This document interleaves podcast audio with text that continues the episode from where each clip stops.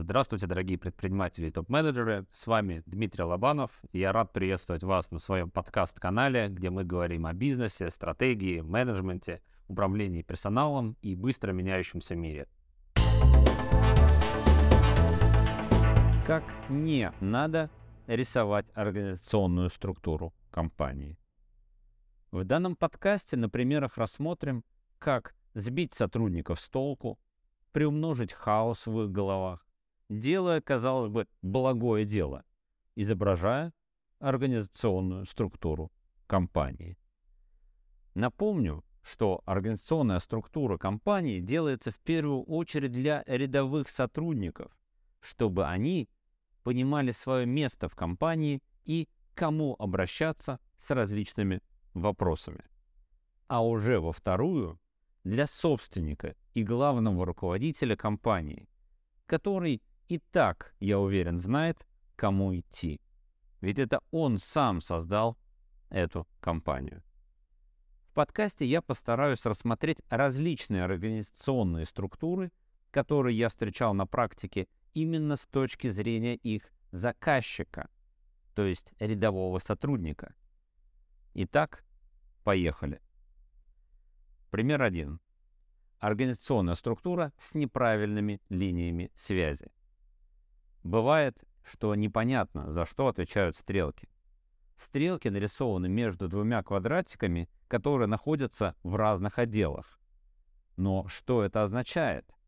Лично мне, как подчиненному, абсолютно непонятно. Страдает оформление. Текст почему-то не вписан в прямоугольнике, что затрудняет его прочтение, потому что поехал размер текста, а размер прямоугольника остался прежним. Пример 2. Организационная структура в Excel. Подобное оформление в Excel скорее сбивает потребителя документа и требует к себе привыкания. Линии прямоугольников сливаются с линиями связи. Опять же, текст конфликтует с линиями прямоугольников. Имейте это в виду, если решили нарисовать орг-структуру в Excel. Наименование должностей. Из названия должности должно быть сразу понятно, за что несет ответственность данный сотрудник. В случае с директором, ну, когда написано просто директор, заместителем или ассистентом-менеджером, этого не происходит. Пример 3. Отсутствие должностей на организационной структуре как таковых и отсутствие связи и уровней подчинения. Под именами сотрудников бывают указаны области их ответственности, а не сотрудники следующего уровня. И сколько у кого таких уровней подчинения, то есть грейдов, непонятно. Если перерисовать подобную структуру по всем правилам, то может выясниться, что управленческий состав можно оптимизировать, ведь один управляет большим производством, а другой большим ассистентом. Пример 4. Путаница со стрелками. Я очень рекомендую насторожиться, если к одному прямоугольнику с должностью ведет две стрелочки подчинения. Что это означает? У подчиненного несколько руководителей? Ситуация усугубляется еще и следующим пунктом. В прямоугольнике часто отображают целый отдел, а не должность. Бывает, возникает соблазн нарисовать один прямоугольник и написать в нем название отдела. Но важно помнить, что эффективно управленец может управлять непосредственно пятью, ну максимум семью людьми. Если есть отдел, в котором хотя бы больше трех сотрудников, то у него уже должен быть свой руководитель. Не должно быть отдела, который управляет другим отделом или сотрудником. Нет расшифровки, что означают цвета. Видно, что различные цвета распределены по элементам не случайно. Но что именно означает разделение по цветам, неясно. Отсутствие имен. Из-за того, что некоторые должности объединены в один прямоугольник, нет понимания, а сколько у нас сотрудников с такой должностью. Есть ли среди них вакансии, например? Пример 5 нет четкого разделения по вертикалям. Бывает, что в организационной структуре поработали над оформлением. Там есть и фотографии сотрудников, и их имена с должностями. Но, например, выделенный фрагмент, достаточно важный, подчиняется сразу двум директорам. Не отображены уровни должностей, то есть грейды.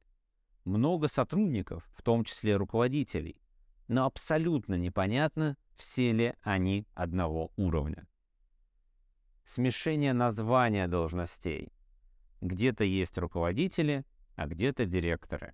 Какая между ними разница на оргструктуре? Опять же непонятно.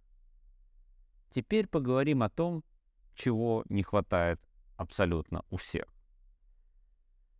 Первое. Собственник. Организационная структура рисуется сверху, а этот самый верх начинается не с главного руководителя компании, а с ее собственников, даже если это одно и то же лицо. Я всегда рекомендую рисовать отдельный квадратик собственником или несколько, если владелец не один. Грейдовость. Все понимают, что ответственность нужно разделять по вертикали, то есть по отделам. Но ее также нужно разделять и по горизонтали. Ну, например, где начинается и заканчивается ответственность генерального директора и функционального директора. Для этого изображаются уровни должностей или грейды. Фиксация ответственности. Ключевые показатели, за которые отвечает должность, фиксируются непосредственно на схеме. Также можно указывать и ЦКП, то есть ценный конечный продукт каждой должности. Так подчиненным из отдела 1 наконец-то станет видно, за какие цифры отвечает отдел 2. Теперь вы знаете, как не надо. Но что дальше? Прежде чем опубликовать вашу структуру, соберите честную обратную связь от отдельных сотрудников. Спросите, все ли им понятно. Внимательно послушайте их вопросы, ведь если у них возникает вопрос, то он возникнет и у остальных. Ну, или можете написать, например, мне, как эксперту по организационным структурам, в мой телеграм, Лобанов, нижнее подчеркивание, эксперт. Я с удовольствием посмотрю на вашу текущую структуру и дам вам конструктивную обратную связь по ней. Спасибо большое за внимание. С вами был Дмитрий Лобанов и подкаст Лобанов про бизнес. Если вам действительно понравился этот выпуск, пожалуйста, взаимодействуйте с ним. Можете переслать его другу, знакомому, товарищу, поставить лайк, подписаться на мой подкаст-канал.